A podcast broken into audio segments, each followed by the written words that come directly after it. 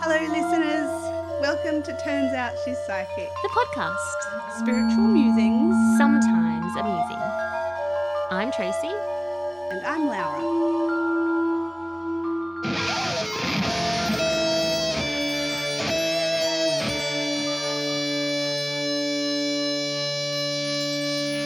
Welcome back, dear listeners. Hello, Tracy.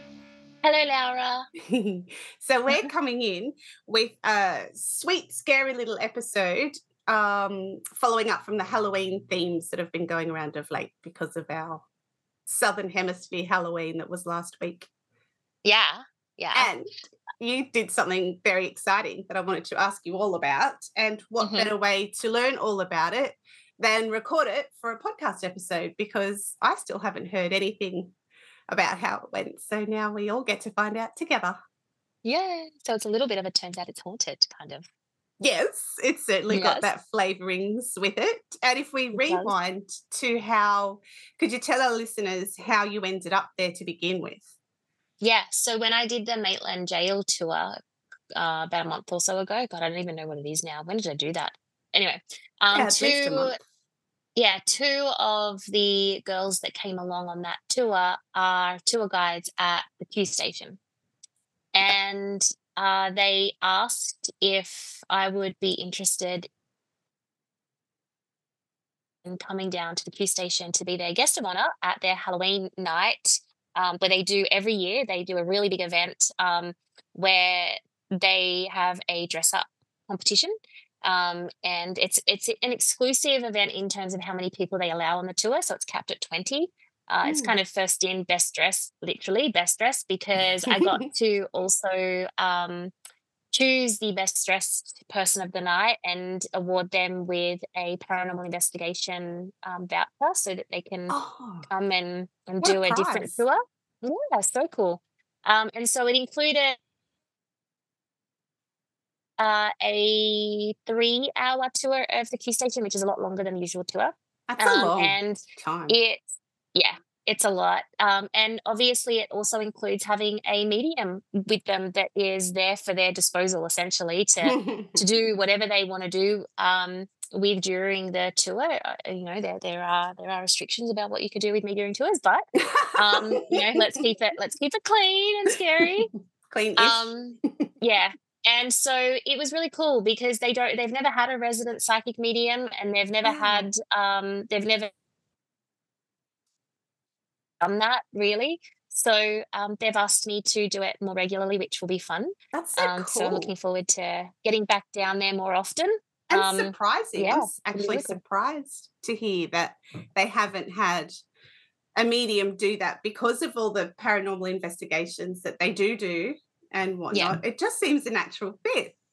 Well, they've just recently at the Q Station had a changeover of owners. Okay. And so the new owners, I feel, are probably a little bit more liberal in how they want to promote the Q Station as a haunted location and a haunted venue. Sure.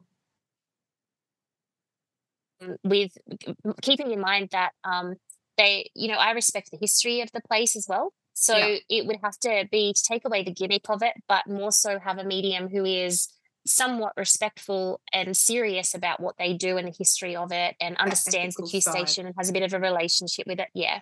Mm. So, you know, we don't want to make it a gimmick, you know, haunted ghost house kind of thing. We don't want to turn it into Ghost Adventures, and I am certainly not going to be Zach Baggins at any point at any time soon. Yeah, have the YouTubers, you know, come through and all of that. Or away from that. Mm-hmm. Yeah. And that makes perfect sense. Yeah. And so it's a really good fit for me, because like that's what I'm like. You know, I don't I'm not gonna try and be a YouTube burr. Yeah. And it's not a party trick. You're there. I love how you describe what you do as working for both sides, and when there's history involved and lots of different layers there, you can really you're in your element, one of them. And you also... That's, yeah, exactly. Yeah. That's... You go. You go. I was just going to say, well, you've been there a couple of times before as well, so clearly you have a soft spot for that area, and we've also spoken about it on the podcast a fair bit. In fact, I think the last episode we did about the Q Station, we said this will be the last episode we do about the Q Station because we keep bringing it up piecemeal. Hey, look, the Q Station came for you, so here we are again. Psychic and they're liars. Yeah, that's right. And you know what? I'm really happy about it. And when I introduced myself to the group on the night, that was actually something that I said. I was like, look, guys, I work for both sides, so I do take it quite seriously. I'm not here for a joke. I'm not here for having a laugh and making fun of any of the stories. You know, we're all dressed up. We're all having a bit of fun tonight. But what I do for my job, and what I see as part of what I'm here to do is not a joke at all, or not fun really at all. It's more serious and respectful, and part of the biggest priority for me is making sure that I give the spirits a voice, and share anything that comes through that I feel is relevant. So it was interesting because I got to see the full behind the scenes of the Q Station, and got speak to and meet a lot of the tour guides and hear some of their really cool stories of things that have happened to them like in their years of being there. So, you know, it was an experience for me that was really cool. I got to hear some stories that aren't public about the place as well that were really just like, oh my gosh, that just gave me goosebumps, but made so much sense to the experiences that I've had there. Okay, interesting. Yeah, very cool. And also...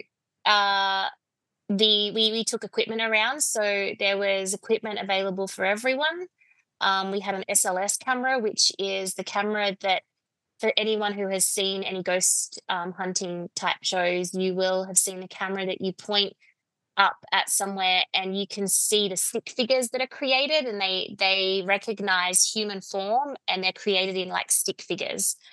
So we got to use that, and that was unbelievable, the amount of activity that we got through. That was so cool. And we'll talk a bit more about great in a minute, but they had the EMF detectors. We had a spirit box that they used through an app, which was so awesome. It's so good now that they've got these apps that are taking away the big chunky equipment and that eliminate certain frequencies, so you don't hear the all the time. Like it, they've got ways to be able to isolate certain frequencies. So obviously we were all dressed up as well. So I dressed up as kind of like my look that I was going for was The Woman in Black. Did you ever watch that at school? Do you know that movie? The Woman in Black. We did, in English, like it was a book and a movie. Like we had to learn synopsis and all that kind of stuff on that movie. And that's then what it was called. There's been The Woman in Black. Yeah, it's a really old school. I think it was made in the 80s. It's a really old school, really fucking scary movie. Wow. And you went to a Catholic school, didn't you? No, I didn't. I went to one of the most public of public schools in the history of the planet. Why did I think you went to an all-girls school or something? I did go to an all-girls school, but it was public. Oh, okay. That's why I'm getting mixed up. Yeah. But and it's been remade actually with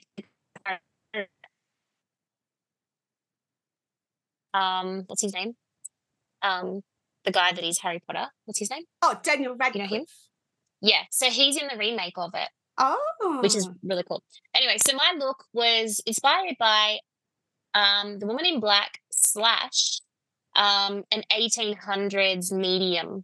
Like a typical look of like if you were going to visit a medium, that's kind of how I would look. So nice. It was great because all I did was take my face in concealer and rubbed in some like black and green like eyeshadow on the sides and made some like really ugly like veiny type stuff, and I didn't have to wear lipstick, I didn't wear eyebrows, I didn't wear eyelashes, like I had no mascara, and it was just perfect. It was the easiest makeup ever. And I had a veil as well, but I literally looked like death.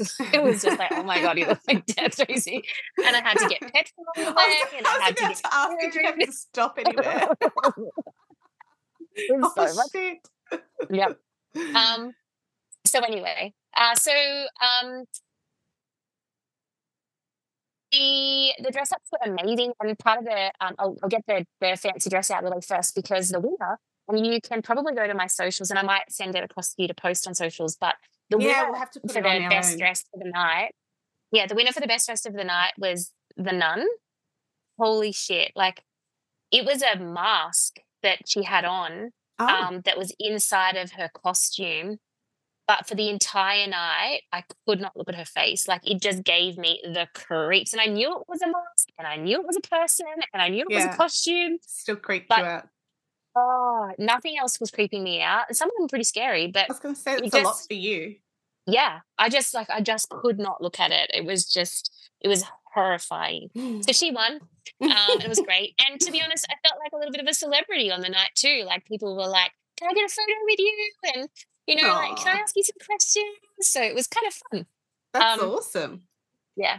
So putting all that aside, we started the tour by going into the two rooms where you go into that are either side, that where they put the gas in. Oh, okay. So down near the water, like the big. Yep. Yep. Yep. Okay. So they put the gas in there to kill any bacteria that was in the lungs. Yeah. Was that like the little shower stalls? No, that's the last room that you go in. No, that's before, that's after it. So we didn't go into the luggage room, actually. This was the room. It looks like two horse stables next to each other, and they did actually become horse stables at one point. But this was where, as soon as the people came off the boats, they would go straight into these chambers. Right. And they would just breathe in this gas. I can't remember what it was called, but it was basically liquid. It was something they would breathe in, and the idea was that they thought that it would kill any tuberculosis or kill any diseases that existed inside of the respiratory system. Crikey. But ultimately what it was doing was actually like poisoning them. But they weren't trying to poison them. Just trying to. They thought they were doing was the right thing, but what they ended up doing was not the right thing. So you would go in there and you would get like this gas, and you'd have to breathe it in for a certain period of time. Then you would come out. And then you would have to go into the showers. The way that the tour is done, though, the showers is the last place, typically, because the showers end. The location of the showers is that it sort of brings the tour back around, so it's where it starts and where it finishes. But the showers and the grave digger's house are the two most haunted locations on the property. So it's nice to end it with a bit of a bang. Bang, so to speak, in terms of how you end the tour. So we started off there, and it's interesting because what they wanted me to do, part of my direction for the night, was to be able to be in a constant state of sharing what I was experiencing as a medium. So I was on, which was really cool, because usually I don't get to do that. Usually like in a tour like the Q Station, people around me are complete strangers and they have no idea who I am, and I'm just experiencing it myself. Okay. And so this was almost like commentating. It was the tour in a tour. I was commentating as I was going along. And so it was. And so like just with pure, rolling commentary, like real life commentary. Yeah. And what was really cool was that when the girls were sort of taking me through what they wanted me to do before the tour started, was in that little gravel area down the bottom near the water where the gas chambers are and the showers are. I was experiencing, and what I had was I didn't have my eyes on, in terms of I didn't want to see things. Like I didn't want to be doing that there because I didn't want to be jumping. I needed to remain cool, calm, collected and keep my vibe high. But what I was experiencing, I had my eyes on, and I had all these women and children coming up, grabbing my dress and playing with my veil and looking at my shoes and looking at my jewelry, and they were just like touching my dress. And when I came inside, when we were getting ready to go out and meet everybody, I was telling the girls that this was happening, and they just said, well, that makes total sense, because the clothes that I was wearing would have been for first class passengers, and would have actually been the kind of clothes that the more wealthier first class members of society would have been wearing, whereas the women and the children that would have been in that area at the time would have been definitely not first class. Right. And so the children would have thought that I was just this rich woman that they could see, and they would have just been wanting to touch the material and the sparkles and experience kind of like, oh, who is this? It's like they were getting to meet the first class lady that was in town kind of thing. So and that was really cool because they're familiar with. Yeah. And so when it was happening, I was fully aware of it, and I was just like letting whatever they wanted to do. Uh-huh. When the girl said that, it made so much sense, and I was like, oh, cool. And so when we went into the gas thing, typically there is usually a male in there that likes to breathe down people's throats. Ew. And touch them in the back. And obviously a lot of people, humans that go on the tour in there, what they experience is really, really hard. Like it's very difficult to breathe, and they can feel like they want to start coughing, and a lot of people will start coughing in there when they don't even know what that room was for. It's just that residual energy. And so there can be this moments in there. But what was really cool was, and I know all those things, but when I'm working, a lot of what I know about places zones out. And I don't remember what I should know intellectually. And so I've been in that room many times, and I know exactly what that room is supposed to do. But when I was talking, I was saying like, you know, a lot of the women and the children have followed me in here. So we've got lots of childlike energy around here at the moment. But and I want to give them their time, but I'm having difficulty breathing. I'm having difficulty swallowing. And so like I'm going on and on. And at the end when they turn the lights on and they open up the door and everything, and everyone was able to walk out, the tour guides were saying, you know, this was what that room was used for, and that's why Tracy would have been experiencing that. And it's like, of course, that's why I was experiencing that. But at the time, I'd totally forgotten about and I just was talking through what I was experiencing. It was really cool for me to kind of have that awareness of like, wow, when I'm really in that zone, I don't remember. You're like all it's in. Having an audience, yeah.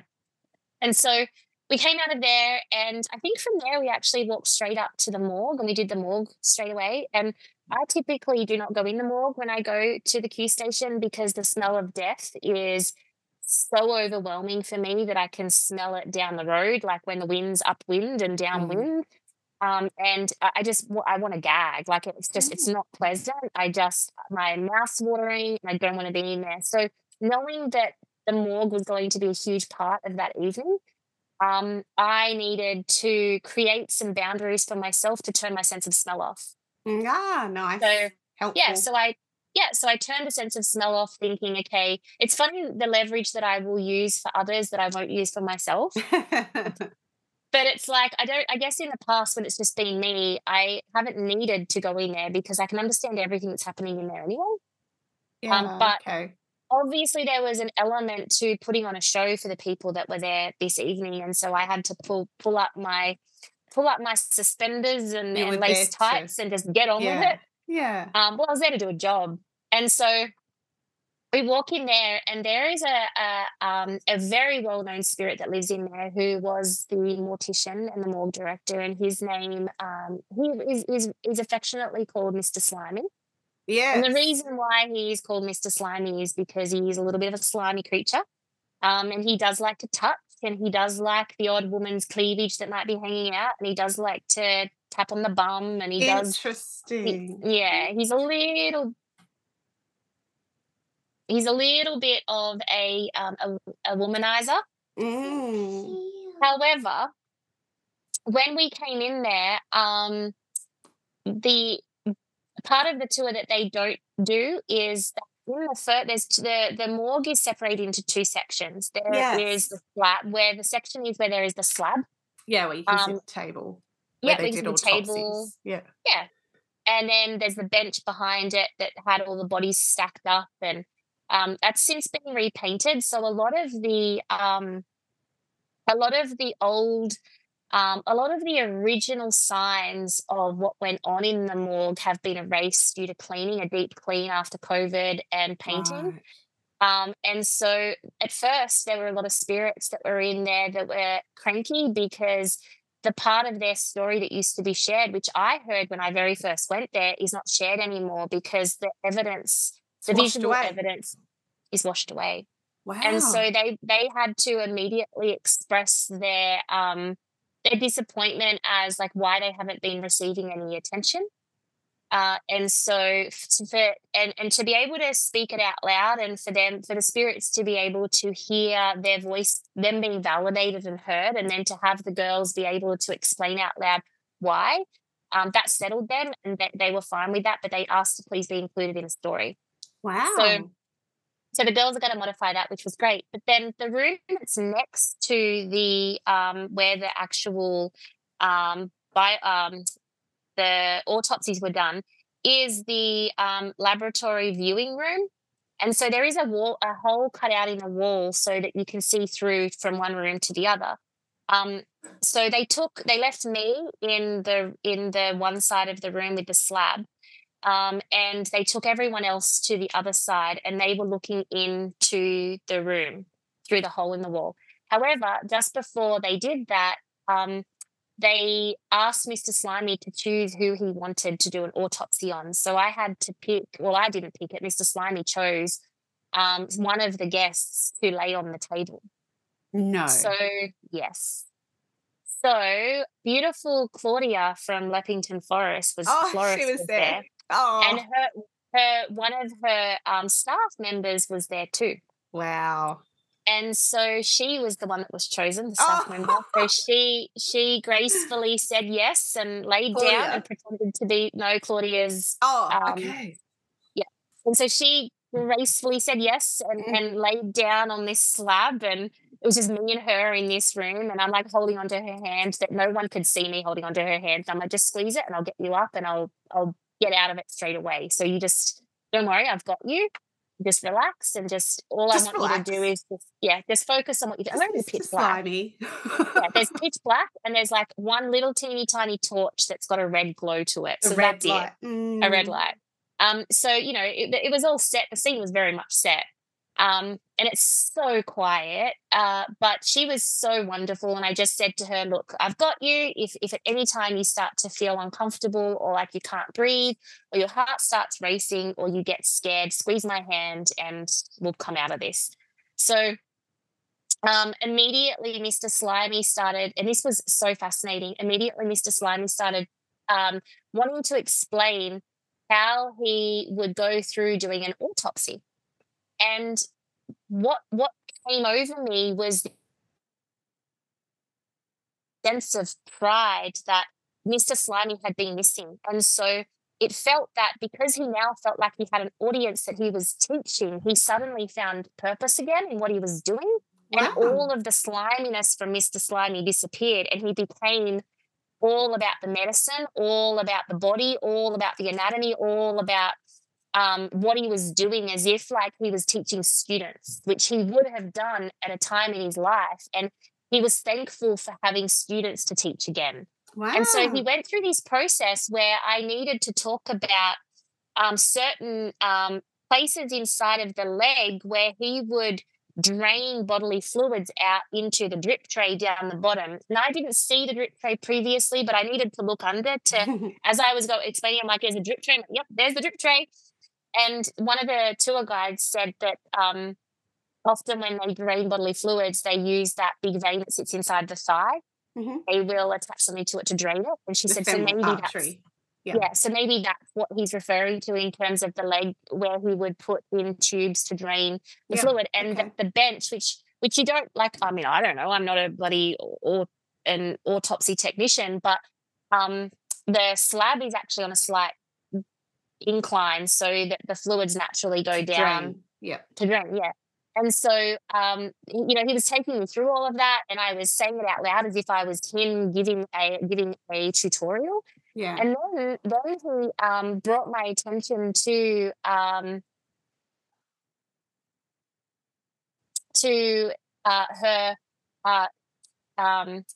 kind of lower abdominal area. And I just said to her, like, do you have scar tissue on the left side in your abdomen? And she said, no, like I do down the center, like almost like a cesarean scar.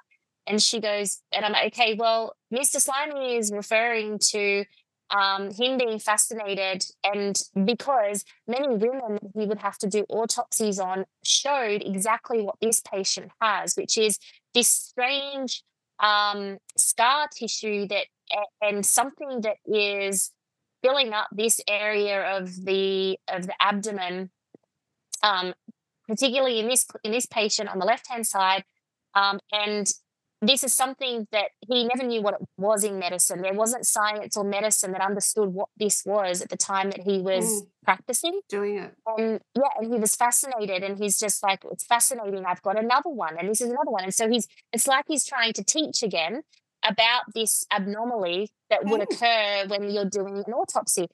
Anyway, so we finished, and then he thanked everyone for being there, and he said, I've really enjoyed teaching again. And it was interesting how I said to the tour guides later on, I'm just like, please include this again. Like, please allow this to happen again, because I feel like Mr. Slimy might not be getting all you can get out of him, and this would absolutely enhance the tour for people to experience a doctor having absolutely. These things. Oh, it was next level. And because I'd never experienced that end of the show, so to speak, or the tour, it was awesome. It was so cool. But later on, just as we were walking out, the patient said to me, I have endometriosis and quite significant scarring. And I was like, wow, that's what it is, because endometriosis would definitely been something that women would have experienced. Absolutely. But we absolutely would never have known what that was back then. Yeah. So he was basically... he did say that he may come across as being slimy, but he's actually particularly interested in he would have been a gynecologist. If he could go back, he would have gone into the practice of gynecology, because this thing that he kept seeing was so interesting to him and perplexing, and he was curious about it, and not from a disturbingly, womanizing, gross, slimy place, but from a medical...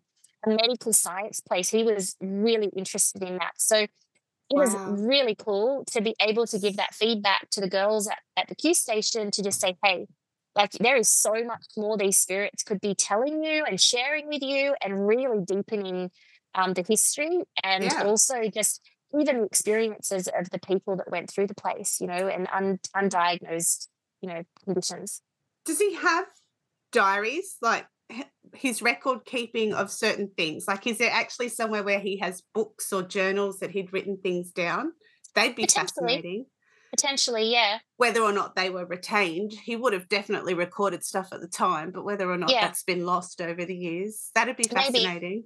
Because in the room that you meet in before you start out a tour, they do have all the logbooks of people arriving. So I'm sure that if it's there, it's probably in that room under glass, lock and key. That'd be amazing to have a look at. I'd have to ask them, and forgive me too, because the morgue wasn't the second place. The morgue was the third place. The second place was the hospital. Okay, yeah, because that's halfway up the hill, isn't it? Yeah, and so we went into the hospital. What we did was a detour. We weren't ready to go there, so maybe we did go to the morgue second, but then we went back to the hospital. Anyway, whatever we did, we went to the hospital, and something very cool happened there. Two things, actually. One, when I've gone there in the past, and now I can't even remember his name because it happens at the time, but when I've gone there in the past, there's been two spirits that have always been there. One is a young male who was a soldier. He didn't die in the hospital, but he was in the hospital quite often. And he was a young male who was actually sent to go to war, but he avoided war because he died.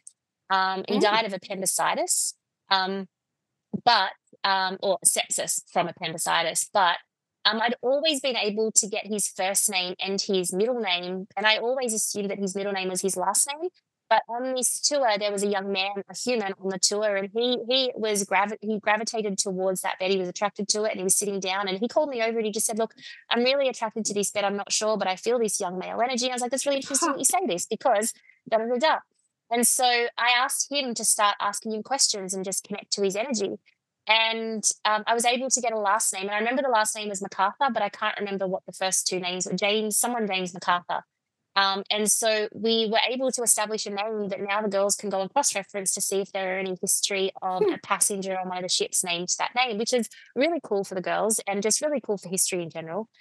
And then there was a young girl as well who I always get, who always lets me know that she passed away from some kind of infection because she had an extremely high fever.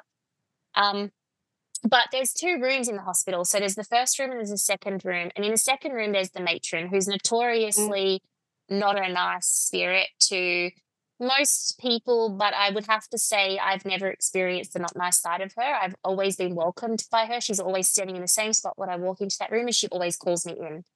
I just have a deep respect for her running the hospital, and for her staff, and for the fact that these are her patients, and that according to her, we're in here and we shouldn't be in here. There should be no visitors in this room.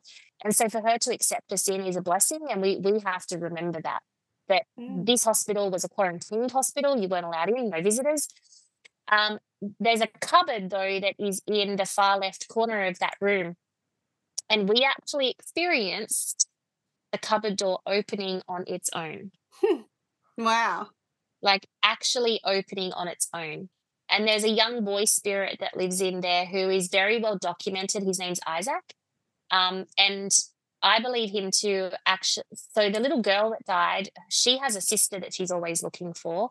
Aww. But I believe him to be of the same period as that little girl. Like he's aware of her and she's aware of him, which helps me understand that they would have probably been around there at the same time. And they would have known each other. Yeah. There's also a young maid that works in there, or a nurse that works in there. I don't believe she to be a nurse. I believe her to be a maid who's actually mute. Okay. And she has something wrong with her feet. So her feet are either, her toes have been cut off, but they're like a stub. And the matron is really mean to her. Yeah. And she's got a darker complexion. So I'm not sure whether she's an Indigenous young girl. Right. Or whether she is some kind of half-caste of some sort. Yeah. I don't know. But she definitely doesn't look like a typical of the British or English kind of, makeup. And the matron's not nice to her. Why? The matron's not nice to her. She orders her around, I don't know. One of the really difficult things about being there and falling into the role that I had that night was that a lot of people that were part of the tour considered themselves seasoned paranormal investigators. Oh, really? Okay. And so they were doing a lot of their own experiments, speaking to a lot of spirits that they've encountered before. Yeah. And rather than me having full control over the spirits that we could speak to and having one clear kind of channel for me, I had a lot of cross wires is probably the best way to describe it. Mm. And so I feel that if and I'm not saying that, that they shouldn't have been doing that, this was their experience, but in the future, I think that I would like to do it where I had complete control over the only channel that was coming in and out in terms of who we're speaking to, because it was quite noisy for me. I had a lot of chatter going on. Yeah, and spiritual noise. A lot of like kind of like spirits kind of you catch parts of it and parts of it because they're all on just different waves. Yeah, and so for me to be able to keep onto the wave that I'm on, it was just like little boop, boop, boop, little interruptions. Oh, yeah. So it was quite difficult. Yeah, and a lot harder than what I thought it was going to be in terms of that keeping my focus. Mm. Like I said to the girls, I set them up to begin with before I went in, and I just said, "Look, I'm probably not going to be very, very Tracy. So be prepared to kind of snap me out of whatever I'm doing. Like if I'm rambling and I'm going on with a connection, and we need to move to the next location, please just come up and tap me or just say, Tracy, we're ready to move, and I'll be able to come out of it and keep going." And I didn't actually have to have that done because I couldn't get into that state. So that was okay. I'm able to do it without it. I'm able to do what I was doing without it. I know it could have been a lot. There could have been a lot more that would have come out of each of those connections if I'd been given the opportunity. But that's okay. It is what it was, and and I loved it. It was still fantastic. Yeah. So then we moved up to the Gravedigger's house. I think that's where we went next. And can I just ask a couple more questions about the matron? Yes. And the little girl, because I only have a vague memory when I was there with some work friends that there was a little teddy bear that the girl often played with. Was that correct? Okay. Yes. Was that hers, or they just put it there for her? They put it there as a prop. Okay. And with the prop. Okay. And so what was the matron, you know how you said she invites you in? What did she, like, what was she saying to you? Like, or did she just want, like, she appreciated your respectfulness about the place, so she was happy for you to be there, or was she inviting you in for some other kind of, like, did she want to tell you something? No, she just recognises me, just like I recognise her. Yeah. And so whenever I go into a place, like, I'm always unspoken, but I always energetically ask permission to enter, like every single doorway that I go. It's manners, ghost manners. Especially if I'm in a known environment. And so when I walk in, it's almost just, so it's almost just like if you to walk into anyone's shop or anyone's place, you greet them and you just say hi. So it's just a greeting, and she just... It's just like an invitation to enter. And, you know, I obviously the tour guides have their own way of doing that as well, but I just ask if it's okay if I bring some of my people in with me. Is it okay, you know? Because some days it might not be okay for her. Sure. And sometimes it might. Like, there are some places that I could go to, and on some days I just don't want to go in that room, and on other days I'm fine. I don't even think about not wanting to go in. It's just not a thing. Mm. So, you know, it's just typical, I don't know, just etiquette. Just like you do, just practical kind of manners. But when she invites in, I kind of get updates as well from her a little bit. So I might get updates on spirits, or I might get updates. They're actually, if they're familiar with any other humans that are in the place, which this happened in the Gravediggers actually, which was so awkward. But like the guides. Yeah, but even people that are frequent flyers of the quarantine station, like people that come through quite often, and there's a lot of them, they will sometimes voice or express their distaste of that person's energy. Wow. Yeah, like that person might be an antagonizer, or that person might really be a toxic kind of energy that offloads a lot of fear, or offloads a lot of anger, like, or disrupts the spirits. Yeah, kind of. Yeah, it's a great way of thinking about it. It's exactly what it, like, leeches out or like spills out or leaks out kind of energy that just doesn't do nice things to the energy of the room. Mm-hmm. The spirits like to keep the energies of the room the way they want it, so that they can do what they want to do. They like to keep it at a temperature. They like to keep it at a certain vibration so that they can go where they want to go and do what they want to do. Mm-hmm. So when other humans come in with their fun, fandangle toys and with their preconceived ideas, like sometimes they're not happy about it. Sure. So and also, like, spirits sniff out the bullshitters. And so on tours, you know, I mean, if any of our listeners have ever been on tours before, there might be one or two people in the group that you can just tell are, like, acting. That are really kind of, like, just really bunging it on in terms of what they're experiencing. Dramatic. Very dramatic. And spirits laugh at that. Like, they have a real good time with that. They're just like, oh, my God, here we go again. Here's this one. Yeah. And they typically, it's like Marco Polo for them almost. Okay. It's like they'll lead them somewhere, and then they'll come there and they just won't be there. And it's like, that's so funny. And they watch them kind of, like, pretend, I guess, in a way that they are experiencing something, and then the spirits will just be like, no, we're not. Like, we're not doing that. We're not giving you that feeling. That's not coming from us at all. Wow. Yeah, so that can happen. And it did happen in the Gravedigger's house. Oh, on this event. Where we're going to now? We're going there now. Before I interrupted you. Yeah. And it was great. So we had another cupboard door opening in the Gravedigger's house. We had two, actually. We had one in the first room open up, when no one was in the room, but we were looking in the room and the door opened. Okay. And then in the second room, which is the room where the two doctors are reported to live, that's where the other cupboard door opened, which is very common. That door opens a lot, and I've had it open up before, and I've actually debunked it a few times. It does open on its own legitimately as a spirit poltergeist kind of activity, but there's floorboards, and it's such an old house. If you walk in the kitchen and someone's standing in a certain spot in that room, it does cause that door to open. Oh, okay. And it happens every time. Like it happens, like you can make it happen. You can recreate it. But then there are times when there is no one in the other room and it's just you, and that door will open. So it can be one or the other, but don't just automatically assume that it's the one or the other. But what we did in that room, and I still could not go into that back room. I felt like I was going to vomit the minute that I got to that doorway. I try every time. Yeah. Yeah. I tried every time, and I cannot go in there. It's just like this violent kind of feeling. Like I want to kind of exercise my internal organs out of my mouth. Wow.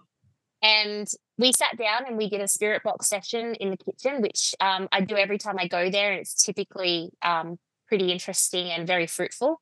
But there has always been a spirit of a man there named Ted that I have always encountered. And it was great because the guys were able to validate who that voice is, because they always hear this voice of this deep male's voice that sometimes growls and grunts. And that's Ted. But they have never known that his name was Ted. And so we were having intelligent answers. So I would say, is that Ted? And he would say, yes.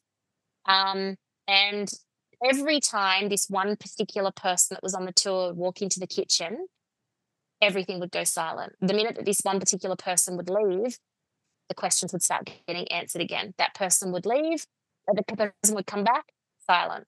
Didn't like that person. Wow. Yeah. And what we also were able to have, which was really cool, because when I was being driven back up to my car at the end of the night by one of the tour guides, he actually was completely amazed and shocked at something that we discovered in the Gravedigger's house. So we had two female voices come through, and in the Gravedigger's house, it's been reported that there were many rapes, murders, and abortions is probably a nice way of saying it is abortions. A nice way. Yeah. And it's believed that there's many bodies buried under that house as well. So wow. What we had were two females. One's name was Amy, and she was talking to us. She was answering intelligently.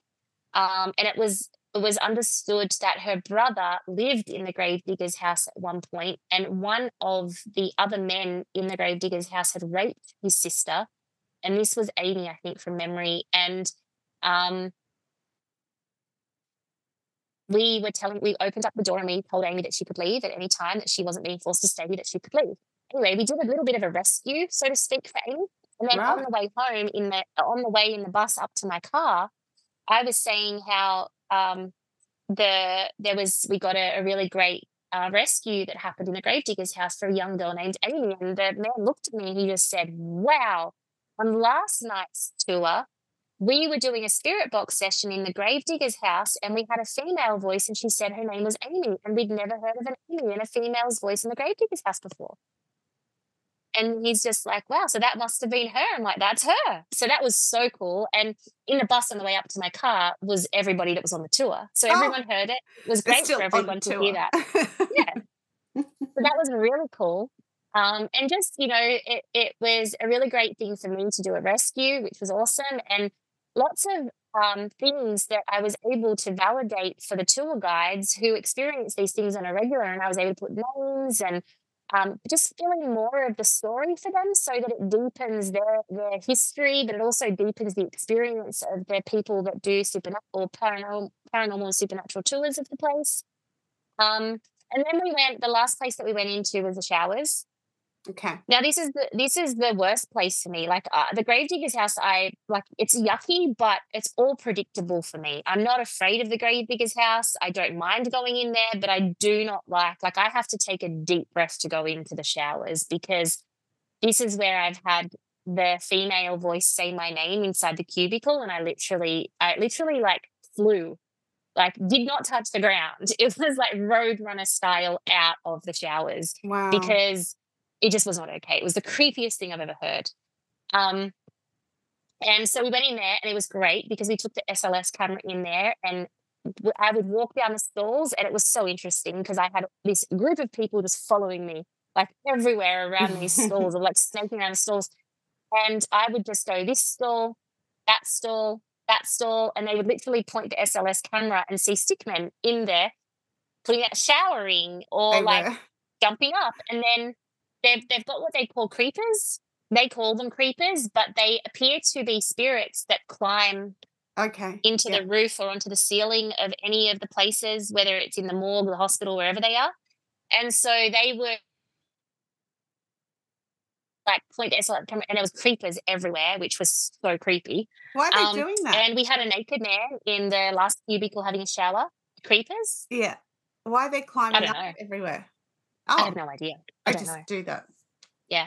I don't know what they are, and I don't know why they're there. I would seem to think that they're probably not human. They're probably more supernatural, or probably paranormal in a different effect. I have no idea.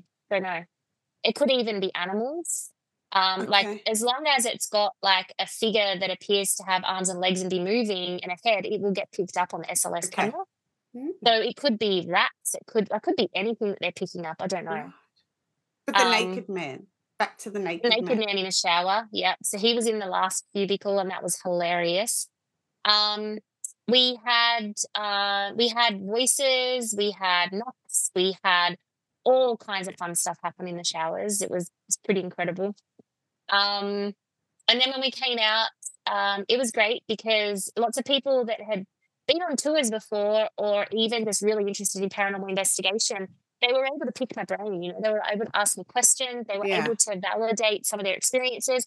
And the young man who was on the bed with the soldier, you know, him and his girlfriend were there, and he came up to me at the end and he just said, I just want to make sure that by me communicating with the spirit that way, that I'm not taking anyone home and that the spirit stays here. And actually in the morgue as well, there was a young man that was in the morgue that said one of his bloodline relatives was in the room. Wow. And I just said, does anyone actually here for a fact know that one of their relatives was in the quarantine station? Has anyone done their family tree? Because that's the message that I was getting. And I was sort of pointing, my energy was focusing on these four people. There was lots of people in the room, like 20-something people in the room, but there was this group of four that were really standing close together, and I couldn't figure out which one it was in the four. But when we came out of the morgue and we were walking, I went and intentionally stood next to each one of them to see whether or not it was that person. It ended up being the same guy that sat on the bed in a soldier in the hospital. Wow. But it was his relative that came through, and he was he was actually the one that didn't get to go to war because he died, not the guy that was in the hospital. Sorry, I was mixing the two because it was the same man that it was connected to. Okay. So it was really cool because I was able to just say to him, look, over the next coming days, if you feel a little bit funny, if you feel not quite yourself, don't automatically think that it's an attachment. It's likely just dregs of energy that you've got that are just imprinted as opposed to one spirit that you've brought home. Mm. One of the biggest things that people can do is create much more of a problem for themselves because they get in fear thinking that they've brought something home with them or someone home with them when they haven't. They've just brought bits and pieces of residual energy with them. And over a few days, if you do some cleansing and some grounding, that should dissipate. Mm. And so that was really cool. And just understanding why certain people go on these tours. Like there was a young girl there straight away who came up to me and just said that she doesn't see other spirits or anything, but she gave birth to a stillborn baby and she is in regular communication with that stillborn baby. And now she has a young son, and the son speaks to their little baby as well. And they play together, and she has toys for her, and it's almost like she's part of the family. So, yeah, it's really interesting. I was able to give advice to a person on the tour as well who was definitely doing some very dangerous things in terms of opening their energy up and allowing themselves to be a complete and utter vessel for anything that wanted to. Mm. And you can't live like that. You cannot be doing that. It's not safe, and it's not okay. And it's not beneficial for anybody. It's actually really dangerous. And I just explained to this person that you're better off. Really better. Well, I don't know. I don't know. Hmm. But I feel like it's a responsibility that I had. And when I get it, I feel like I have to say it. And it was quite concerning, because when you're on a tour with other people, you have to consider the well-being of the people around you. You don't have their permission to be getting into all kinds of stuff. Yeah. You don't have any permission, because if you're not grounded and something happens to you, you're putting everyone else in jeopardy. Yeah. You're potentially eliciting fear when it shouldn't be that way. You're putting people in danger. You could be creating a lot more anxiety in people than what's required. And it really robs people of their experience as well. But most importantly, if you really want to communicate with spirits and you want to have the best communication that you possibly can, then cleansing and grounding doesn't take that away. It doesn't. It actually makes it more profound. It makes it clearer. It makes it easier. And it makes it much more enjoyable, and it gives it actual purpose. There is no purpose in letting any spirit around you take over you and give you panic attacks, or make you just uncontrollably sob, or give you headaches that you just can't lift your head, or make you cry or panic or see things that don't normally see it. Like, it was very uncomfortable at some points to watch. And I know that it probably did detract from a few people's experiences. Really? So just, really just make sure that if you are putting yourself in places, do it. Because obviously if you're that good at being able to pick up energies, then imagine what you could do if you actually went in with a little bit of strategy and a little bit of a little bit of process. Skill. Mm. Yeah, like there's really no skill being shown in that. And you don't have to. But you should just for yourself. You should be able to get some skill and not be a concern for the tour guides, not be a concern for the people that came with you. Like, there's really, for lack of a better way of saying it, that it doesn't make you the star of the show, or it doesn't make you better at anything. It doesn't make you a stronger anything. Really, what it does is harm you and potentially harm other people. I think it's that responsibility / ethical element to it, which is difficult to, have parameters for, but there's certain principles there, isn't there? There are, and it's a complete disrespect, if I'm being honest. Yeah, that respect of yourself, others, of yourself, the exchange, others, of spirits, all of it. Like, it's just, and it will make you sick. It will make you very sick eventually. Yeah. Well, there's no boundaries, right? Correct. The energy's got to go somewhere. Mm. And if you don't have the cleansing and the grounding and the protection principles set up and the fundamental set up, then I'm pretty sure when you leave, you're not doing the right things either. Interesting. Yeah. So all in all, though, it was a fantastic night with lots of stuff that just never happens ever on the tours, and lots of validations that is going to be able to make the tours fuller and richer, and that are going to obviously give the spirits more opportunities to share and be a part of the sharing of the history. Yeah. But yeah, it was exciting and fun and scary at times. But yeah, it was really cool. Sounds phenomenal. Yeah, I knew you were going to go down there, and I was like, I want to go. You can go next time. Yeah. There'll be another time. Yeah. A quick question to rewind back to. It's going to sound so pervy now. The naked man in the shower. You said it was really funny. Yeah. Was it? So can I just get some point of reference with this naked man? He's obviously a dead naked man, and just having a shower, minding his own business, didn't realize that you guys were there, or. What about it? Yeah, I didn't realise that we were there. So he was in an acid shower. Yeah. So that was his experience. He was just having a shower naked in the stall. There was really nothing outstanding about it. What was funny was that everyone just wanted to see the naked man in the shower. And along comes Tracy and says, hello. Like, could he see you? Like, was he like, excuse me, what are you doing? Or oblivious. No. Oh, okay. Oblivious. He was on a loop. Yeah, residual. Uh-huh. Okay. Yeah. But it was just funny because you just heard everyone going, there's a naked man in the shower in the last cubicle in the end. There's a naked man in the shower. I want to see the naked man in the shower. It was funny. Right. But yeah, it was cool because the spirits were out for the night and I asked them that and I kind of was really being pulled to certain places that I was excited to get to. And, you know, we can have nights at those places where it's quiet and nothing much happens, nothing extraordinary happens. But that night I felt that they understood that it was going to be, that I was there, but also that we were doing it for them. And, you know, all these people have come dressed up in tribute to the theme that the spirits contribute to, and that it's not, you know, taking the piss out of it, or it's not, you know, it's not making a joke of it. Yeah, but it's more that this is the day of the dead. This is when the veil is the thinnest. Mm-hmm. And so you guys, I'm expecting a lot from you guys. Mm. And I'm here to work for you, not for them, kind of thing. Mm. But it was really fascinating too, just with the tour guides, because they are so geeky with the history and they love it. Yeah. They feel a sense of familiarity with a lot of the spirits that are there that are quite common, and there's like an endearing kind of relationship that they've got with a lot of them as well. So beautiful.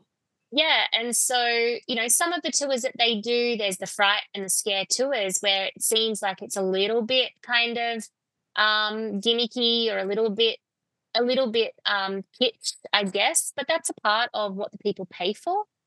But for all, you know, for all intents and purposes, they have a very decent amount of respect for the activity and very, very happy to acknowledge as well that the Indigenous energy is something that they have a deep respect for, and they try and stay away from the traditional sites and not really draw attention to it. And it's not to ignore it. It's just that we don't know enough about it.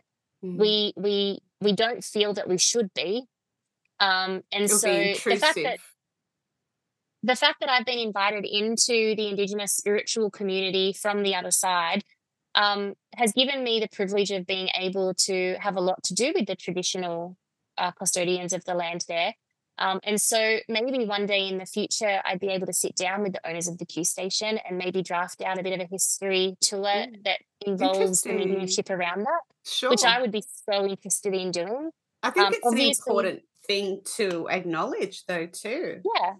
It is on that land. It is. I think it would be a fine line between appearing to be ignorant or to ignore it, but they're not. It's just that they understand that they don't necessarily feel that they have the right or the information or the knowledge that they need to do it. But I would love to meet up with the elders of that land and the owners and just have like a really good sit down about what potentially could come out of being able to have those discussions. Yeah. But I have to share one more story before we go. Yes, please. We got out of the gravedigger's house and it's pitch black. And the mini bus that takes the tours up and down from the car park at the top of the national park. For those of you who don't know, the Q Station sits inside of a national park. So you're not allowed to drive in there. You have to park your cars at the top and then you can get a tour bus that comes down and brings you down. And so the tour bus was coming back down the hill past the road and had its headlights on. And it came down the hill and we all kind of moved to one side of the road for the bus to go. And the headlights illuminated the road down the hill that was pitch black. And there was a body laying on the road, on the side of the road. And so someone a few people had torches and they shone a torch and they go, what's that? Yeah. And the bus screeched to a halt. Oh, and so everyone starts running towards this body on the road, just laying there on the road. And I'm thinking, oh, shit. Like, I didn't run. For starters, I couldn't run in the shoes that I was wearing. And I can't see at nighttime. Yeah. I had contact lenses in. So I probably would have ended up dead on the road if I had run anywhere. So I stayed around a couple of people that weren't running either. Everyone ran over. And all I can see in the distance with some torches going everywhere is people kind of screaming out.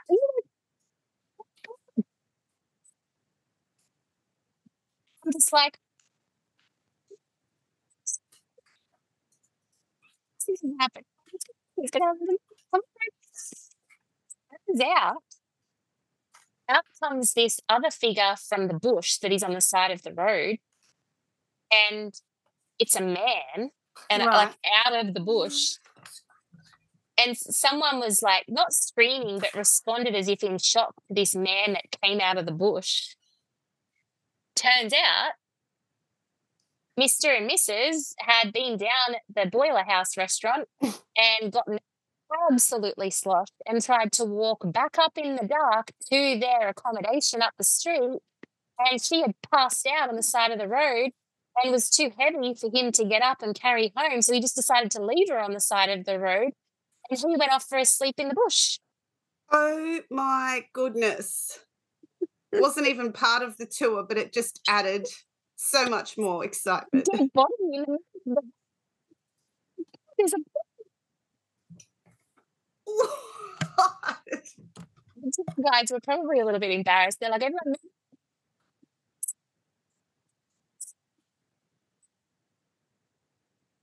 That is wow. So funny. It was like some serial killers. Just so funny. It was the best. It's funny now, but at the time it wouldn't have been funny. No, at the time it wasn't funny. At the time it was just like, oh, my God, what do I do? That would have been so confusing. Yeah, and because at the time I kind of felt a little bit starfish. Yeah. Like, not starfish, but like one of the staff. Yeah. And so I kind of felt like I had some kind of responsibility to take care of the people on the tour that were left where I was and hadn't gone running to help. And I'm like, I am not fit to be doing this. Like, I don't know what to do. What do I do? Of course this is happening to me. Like, in full panic mode when Tracy is not fully in herself right now. Like, Tracy's checked out. Yeah, like, I wasn't making it about myself, but I was just in that panic mode of like, fuck, what do I do? Like, do I need to turn these people around so that they're not seeing if this is like a dead person or if someone, like, if there is a threat, like, if there is something bad that's happened here, like, I have to, like, what do I do? I'm not trained to do this. Ended up just being a drunk on the side of the road. And her husband thought the best thing to do was just to leave her there, and meanwhile I'll go and sleep it off. Wow. Well, all in all, that's best case scenario. Correct. All the right. things that it could have been. Uh-huh. But yeah, it was definitely a bit of a, it felt like a little bit of a prank, or like, am I on like pranked right now, or punked or whatever it is.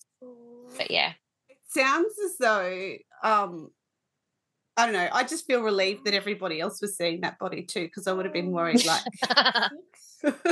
now what? Well, luckily everyone else saw it, because I probably would have just ignored it. Mm. Like, I probably would have just gone, oh yeah, standard. Mm. Like, I would not have thought that it was actually a physical human. So I probably would not have responded at all if I had seen it first. It would have been completely missed. So I'm glad everybody else did see it, because, like, I probably would have just gone, yeah, cool, nothing to see here. Like, literally, I'm not going to mention that because it's just going to spin everybody out, or it doesn't make sense because see it all the time. Brush over the dead body. Another dead body on the side of the road, nothing to see. That one's not talking to me, so boring. Yeah, strong sense of alcohol, must have been an alcoholic. Far out. Oh, I can taste prawns, must have had prawns for dinner. But in saying that, there is a lovely restaurant there, isn't there, that serves a good cocktail and a good dinner. So good. So good. I recommend it. It's on the expensive side, but I recommend it. It's gourmet. Yeah. Mm. Well, thank you, Tracy. That was, I feel like I've been on the tour now. Good. It was great to catch up. Check it out, everyone. Keep your eye out on the Q Station because, I'll probably be back there. Yeah, yeah. And hopefully this time you'll have a +1 and I'll just be I think, right on. Well, you won't be the only one. I think we'll all be doing a carpool down there because there's a few people that want to go as well. No doubt. No doubt. Well, thanks everybody for tuning in to another episode of Turns Out It's Haunted. It was Turns Out It's Haunted / Turns Out She's Psychic, and we have both of them here. So, and we have a little spirit speaking. It's not a ghost taking over our audio. It's Laura's little girl. My little girl is in the background having a little chitty chat with me. So if you hear those sweet whispers from a little girl, it's a full human. It's a human. Sorry to disappoint. Yeah. All right. Thanks, everyone. Catch you next week. Time. We love bringing Turns Out She's Psychic to you each week at no cost. So if you like what you hear, please consider supporting the show by donating to our Patreon. We are a small operation researching, coordinating and producing the show ourselves. Any amount is sincerely appreciated and helps offset the costs of making the show. As a thank you, we'll send you out some Tospy tattoos. We'll give you a Patreon shout-out on the podcast. There's a monthly live Q&A, competitions and giveaways, as well as special book and movie review bonus episodes. For more details, please click the link in the show notes. Of course, if you want to get in touch, send us an email at tospsychic@gmail.com. We welcome your ghost stories and any questions that you have for myself or Tracy. And we'd love it if you left a review and shared the podcast with your friends and family, and give us a follow on Insta at turns_out_she's psychic. Bye-bye. Bye.